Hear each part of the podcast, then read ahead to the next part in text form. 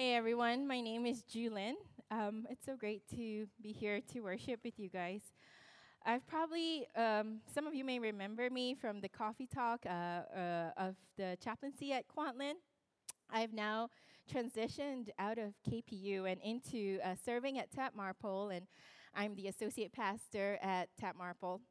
And it's been a great month uh, being on the pastoral team. We've started our summer series called Discipleship Stories, and I think it's a really fun series where we get to meet a disciple from the New Testament and a disciple from T A P. And personally, I'm really enjoying listening to all the different stories from all our different pastors. Last week, if you were here, we've heard about uh, Philip from Al, and previously Lazarus from Jesse. Today, we're going to meet another disciple. Her name is Elizabeth. She's uh, better known as the mother of John the Baptist, and not much is written about her, probably more or less twenty verses in total, and we're going to take a look at those passages. So if you have your Bibles with you, would you turn with me to Luke chapter one? Luke chapter one. You know, uh, the Gospel of Luke opens with two miraculous conceptions and two birth narratives. So one, of course, is Jesus. And the other is uh, uh, uh, John the Baptist, the Messiah's forerunner. Luke one five. In the time of Herod, king of Judea, there was a priest named Zechariah who belonged to the priestly division of Abijah. His wife, Elizabeth, was also a descendant of Aaron. Both of them were righteous in the sight of God, observing all the Lord's commands and decrees blamelessly. But they were childless because Elizabeth was not able to conceive, and they were both very old. This is the word of the Lord. If you've been around in church, this uh, might strike to you as a familiar story, especially during Christmas.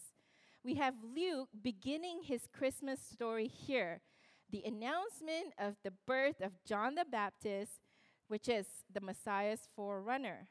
So, if you look in your Bible, the first four verses in Luke is the opening preface, but immediately we have verse five, um, in the time of Herod, king of Judea. And what Luke does he is he brings us into the story in history, and this was the time during the reign of Herod the Great, which places us about thirty-four B C to seven B C, and he starts, there was a priest named Zechariah. But let's pause a little. You know, this was a time before we had the New Testament, um, and the Old Testament scriptures end in Malachi for us English readers, but it has been four hundred years of silence. So Israel's prophet had um, uh, fallen asleep, or they have passed, and the Spirit's activity seemed to have ceased in Israel. So four hundred years of silence, and Luke writes with his opening scene. The first person on scene is Zechariah. In Hebrew, Zechariah, Yah for Yahweh, Zakar remembers. Ze- Zechariah means Yahweh remembers. Yahweh remembers his covenant. Yahweh remembers his people. Yahweh remembers his people is in exile. But like I said, my story today is on Elizabeth. Um, and she is introduced as the wife of Zechariah. Um, and here in this short passage we just read, we have an introduction. Who is she? So first we see she is a descendant of Aaron. This is a common summary for an excellent woman from an outstanding background with good familial ties. And we kind of have a power couple here. We have Zechariah himself, a priest, and then married to uh, a priest's daughter. So this was double distinction, and in the fullest sense, John the Baptist was birthed from priestly line. Not only she was a descendant of Aaron, next, it says that she was righteous, and this was explained by she carefully observed all the Lord's commands and decrees. So we can gather that Elizabeth was not just a nominal Jew, nominal Israelite, she was a devout Israelite. But there is more. In verse seven, it says, but they were childless. Verse seven caught my attention um, because verse six, we just read, she was blameless and righteous, and it immediately follows with she was childless. In those days, being barren was a big ordeal in the ancient world, especially for a woman.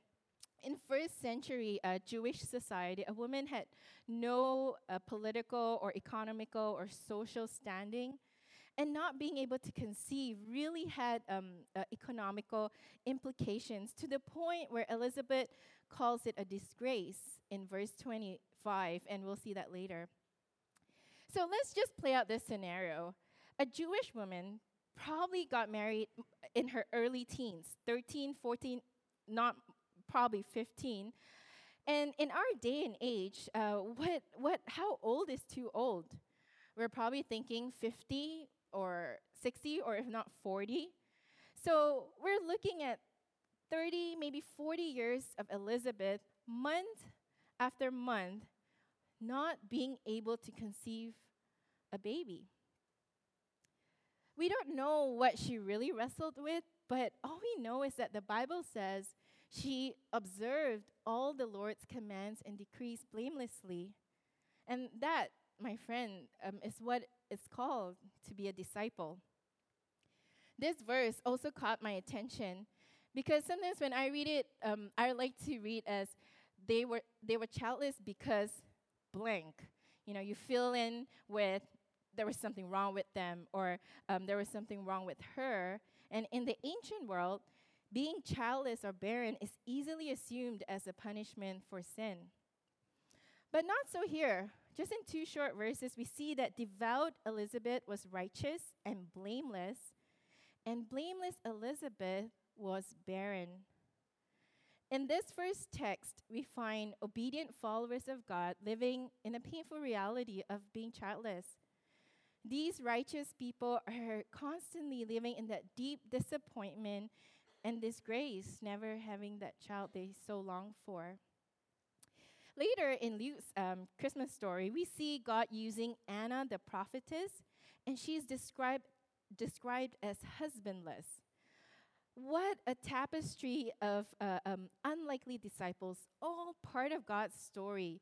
We have childless Elizabeth, husbandless Anna, virgin teenager Mary, shepherds in the night watch, pagan magi from the east, just a tapestry of unlikely um, disciples and misfits even, woven together to be part of God's big story. You know, God always includes and invites unlikely disciples. Remember just last week, Al talked about the Ethiopian eunuch? There is hope and acceptance for a sexually mutilated foreigner. He's as far as what you would imagine what a devout Jew looked like. But the Ethiopian eunuch belonged. So you belong. Who is she? What is her story, Elizabeth? Blameless Elizabeth was barren, or barren Elizabeth remained blameless. Barren Elizabeth stayed the course. My first takeaway is disciples, too, experience pain.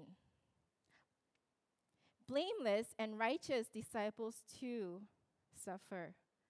Good, upright, God-loving disciples, too, experience disappointments in life. But disciples are those who stay the course. As Eugene Peterson would put it, a long obedience in the same direction. Even when life does not play out the way it is supposed to. The story continues. Verse eleven, then an angel of the Lord appeared to him, standing at the right side of the altar of incense. When Zechariah saw him, he, he was startled and was gripped with fear. But the angel said to him, do not be afraid, Zechariah. Your prayer has been heard. Let, let's put a pause button. Your prayer has been heard. Notice that Zechariah and Elizabeth are praying people despite of this ongoing barrenness, a reality of being childless. They are praying people. Your wife, Elizabeth, will bear you a son, and you are to call him John. He will be a joy and delight to you, and many will rejoice because of his birth. For he will be great in the sight of the Lord. He is never to take wine or other fermented drink, and he will be filled with the Holy Spirit even before he is born. He will bring back many of the people to Israel, sorry, many people of Israel to the Lord their God, and he will go on before the Lord in the spirit and power of Elijah to, ter- to turn the hearts of the parents to their children and the disobedient to the wisdom of the righteous, to make ready a people prepared for the Lord. So here we have great news of great joy. Elizabeth will be pregnant after all. And this child that Elizabeth is about to have has a special place in God's redemptive plan. As we read, he is chosen to go on in the spirit of power of Elijah, an allusion to Malachi four. Like Elijah, John was endowed with the Spirit. He is chosen to be the Messiah's forerunner, to prepare the way for the coming Messiah King. See, Yahweh remembers his prophecies. And in this beautifully orchestrated advent or arrival of our King, Yahweh is bringing about every of his pro- prophecies to pass. Yahweh remembers. Barren Elizabeth remained in God. Barren Elizabeth stayed the course. She had a long obedience in the same direction, and as her story progresses, we see God intervene. God is involved in Elizabeth's story, in your story, and in my story, every part of it and every step of it. God is interested, involved, and he is moving in our lives. Our story continues, verse twenty-four. After this, his wife Elizabeth became pregnant and for five months remained in seclusion. The Lord has done this for me, she said. In these days, he has shown his favor and taken away my disgrace among people. In one verse, we get a glimpse into Elizabeth's thoughts. She says, the Lord has done this for me. Elizabeth praises the blesser. She acknowledges that God was at work in her, and she joins the chorus of women who brought God's promises to birth long after hope and expectation of childbearing had vanished. Elizabeth is with Sarah, the wife of Abraham, Rebekah, who eventually conceived Jacob and Esau, Hannah, the mother of Samuel. Elizabeth joins the chorus of women who praises the blesser for their promised offspring. We're going to skip over, if you're in your Bibles, verses twenty-six to thirty-eight. The angel announces the birth of Jesus to Mary. So after this um, um, encounter of Mary and Gabriel, both Elizabeth and Mary's path converge. Two birth announcements, two miraculous conceptions, meeting face to face. If you have, I saw in your bulletins, um, we put on an artwork of Elizabeth meeting Mary. And this is where we, we kind of find our passage. We have a pregnant Elizabeth who's aged, who's much, way much older than the teenager Mary in your bulletin. Verse thirty-nine. At that time, Mary got ready and hurried to a town in the hill country of Judea, where she entered Zechariah's home and greeted Elizabeth. When Elizabeth heard Mary's greeting, the baby leaped in her womb, and Elizabeth was filled with the Holy Spirit. In a loud voice, she exclaimed, "Blessed are you among women, and blessed is the child you will bear. But why am I so favored that the mother of my Lord should come to me? As soon as the sound of your greeting reached my ears, the baby in my womb leaped for joy. Blessed is she who has believed that the Lord would fulfill his promises to her." So as Mary arrived, her greeting caused um, uh, the, the child in Elizabeth's womb to leap. So John the Baptist was to be Jesus' precursor and prepare his way. So even here, we see that John announced the Messiah's presence by leaping in his mother's womb. So even in the womb, John starts to point to Jesus. And we see that pregnant Elizabeth, now she responded, "Why am I so favored?" Her, respond, her response reveals how she sees herself. Why am I so favored? She sees herself as a humble beneficiary of God's goodness. Elizabeth does not um, think that God owes her such a central role, yet she is so amazed that God would be involved in her life. We can hear the humility in her voice. She's honored being in the presence of the mother of my Lord. She counts it joy and not competition in meeting Mary. She rejoices with Mary. And this is where our text ends. In verse forty-five, Elizabeth declares, "Blessed is she who has believed that the Lord will fulfill his promises to her."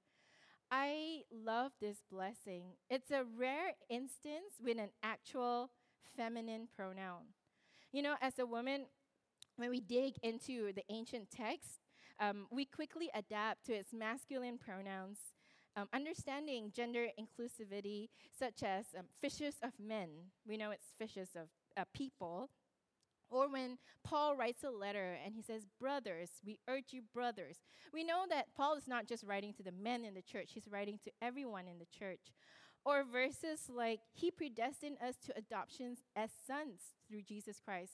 We know that it includes us. And as a woman reading uh, uh, the Hebrew or the Greek, we understand and are more forgiving that translations are not that easy. But here we have a verse to a woman, by a woman. Blessed is she who believed God. One of the many reasons why I love this passage on Elizabeth.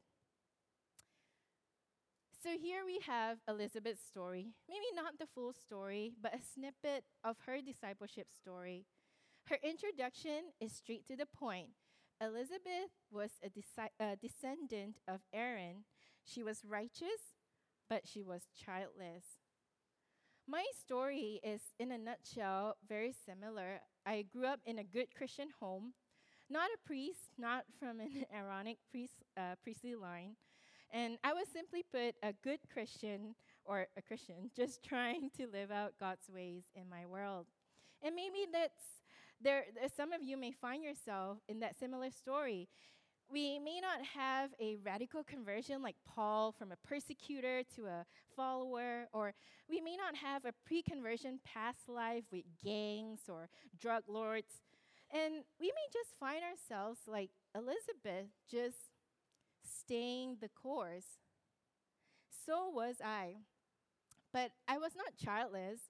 I experienced another kind of pain. I was twenty-seven years old when I was widowed. I know I'm meeting some of you or most of you for my first or second time, but if you allow me, I would like to share a little of my journey through grief. I was widowed because Brandon died. Brandon was my Bible college sweetheart. We graduated Bible college together and got married a few weeks after graduation. Sorry, this is the third time I'm doing this and still. It was such a sweet time and, frankly, a real high point in my life. I had a life partner who had the same vision for life, full-time ministry, and life could not get any better. But in June of two thousand twelve, just one year after being married, Brandon passed. Very suddenly and unexpectedly, I was widowed and about to embark on an uncharted journey called grief. Not only that, I had to pick out tombstone styles and a casket and plan the wake and memorial service. I didn't understand why Brandon was taken away so quickly. You know, I did everything right, or we did everything right. We faithfully obeyed and served God, and I mean, we were in ministry serving the church. I demanded God for an answer. Why? Why him? I wanted to fill in the blank. Brandon died because I did something wrong. I sinned, he sinned, our family sinned, or a sin I don't even know of. But I found solace in that verse we just read. Elizabeth was childless because she was not able to conceive. That one verse in the story of Christmas cannot give me words to describe my situation. I was widowed because Brandon died. In searching for an answer, I found God. I don't know if knowing all the answers would have made the pain go away. The word disciple is such a Christianese term, and sometimes we don't know what it means. If you were here two weeks ago, Jesse's message really hit home. Even death can be reworked, transformed for God's glory. Our God is not afraid to go there. Death. How powerful is that? Everything that happens to God's people in God's kingdom happens under his watchful eyes. Disciples are kingdom people living under the dominion and reign of our good and powerful King. Go ahead, go, you should listen to Jesse's story online. Today, I want to encourage you that a disciple is simply someone who stays the course. A disciple has a long obedience in the same direction. I had a hard time thinking about how I would share my story, and I decided to read a few excerpts from my journal, three in specific. October twenty twelve, it hurts when I think of him. It hurts when I don't think of him. I feel pain even when I'm laughing. I remember his smile. I remember his voice. I remember his smell. And now it's not here. He's not here. Anything can trigger that pain that is there. It isn't gradual from small to big. No, more like a stab to your heart without ever removing the object or recovering from the stab. You learn to live with the knife through your heart. December twenty twelve. The pain is so paralyzing, I'm feeling numb. Maybe numbness is better than pain. Maybe. Maybe not. Numbness is a slippery slope to hopelessness, nothingness. Being numb makes you numb to every other thing. Joy, surprise, satisfaction. Life feels like nothingness. Why live? Then there are days when you move on, or so it seems, a new amputated life, and in that sense, move on. Then there are times when I catch myself smiling, maybe from a silly joke, or from the sunrise, or from a song on the radio. In that moment, I guess there are small miracles after all. We move on, however moving on looks like, not because we've forgotten our loved ones, but because we remember them even clearer. January twenty thirteen. Many have told me that time would heal. In some ways, it is true. In many ways, it is untrue. Time only made me realize that my reality is becoming more permanent. I don't think a concept or an idea like time can truly heal. Only a person, a person who feels and loves and is able, a person who cries, who tears. Not every pain will be healed, if by healed you mean removed, but my pain is shared with Christ. A concept cannot feel. It tells, it predicts, it explains, but it neither feels nor loves nor hurts. But a person, divine and able and loving, that person can heal. In him, my pain is healed. And by healed, I don't mean taken away or reduced, but shared. In no way I'm saying that Christ is not able to remove my pain. If God did remove my pain, as in I don't feel any sort of pain from losing my husband, I would then be in a lot of pain because of the non-existence of pain.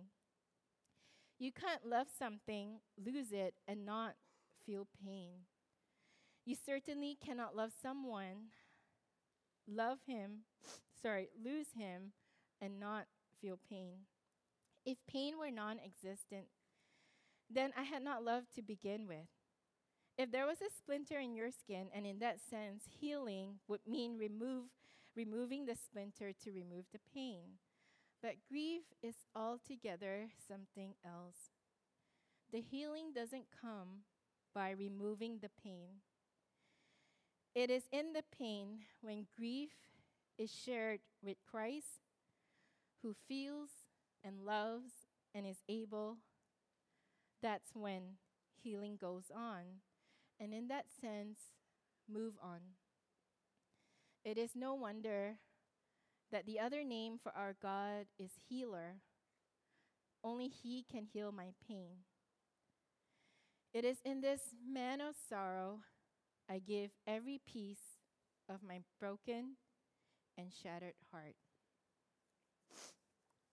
Staying the course.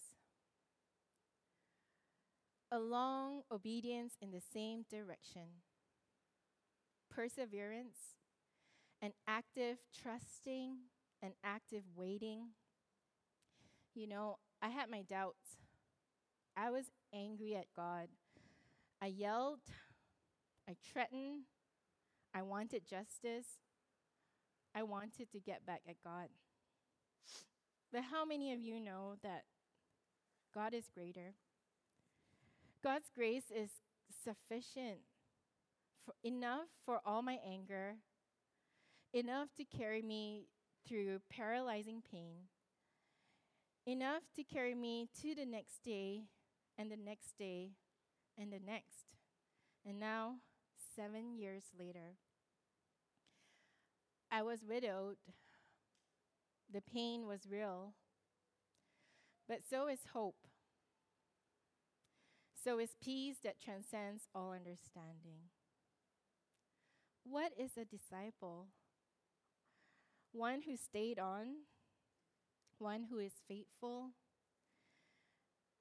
Through childlessness, through grief, through death, through the lowest disappointments and the highest victories and success, and through the ordinary, a long obedience in the same direction. An Australian philosopher, Dory from Finding Nemo of Disney, once said, "Just keep swimming, just keep swimming, swimming, swimming." My exhortation for you is just to keep believing. Sometimes we expect Christianity to be this big wow factor. And, you know, in some season it is. Miracles, doors opening, healing opportunities you thought weren't possible. But most times, disciples are those who remain faithful. Just keep swimming. I would like to end my sermon today with Elizabeth's words. Blessed is she who believed God. You guys um, know the band Journey. Um, there is, yeah, some see some smiles and some nods. There's a lyric in there, and um, uh, it says, "Don't stop believing." Yeah, some head nods. Don't stop believing. What is a disciple? It's as simple as those who just keep swimming, don't stop believing, a long obedience in the same direction. Blessed is she who believed God. Would you pray with me? Blessed be our God, the Lord who remembers, the Lord who sees, the Lord who knows. Blessed be Jesus Christ, true God and true man, man of sorrows, Lamb of God. Praise and honor unto thee. Amen.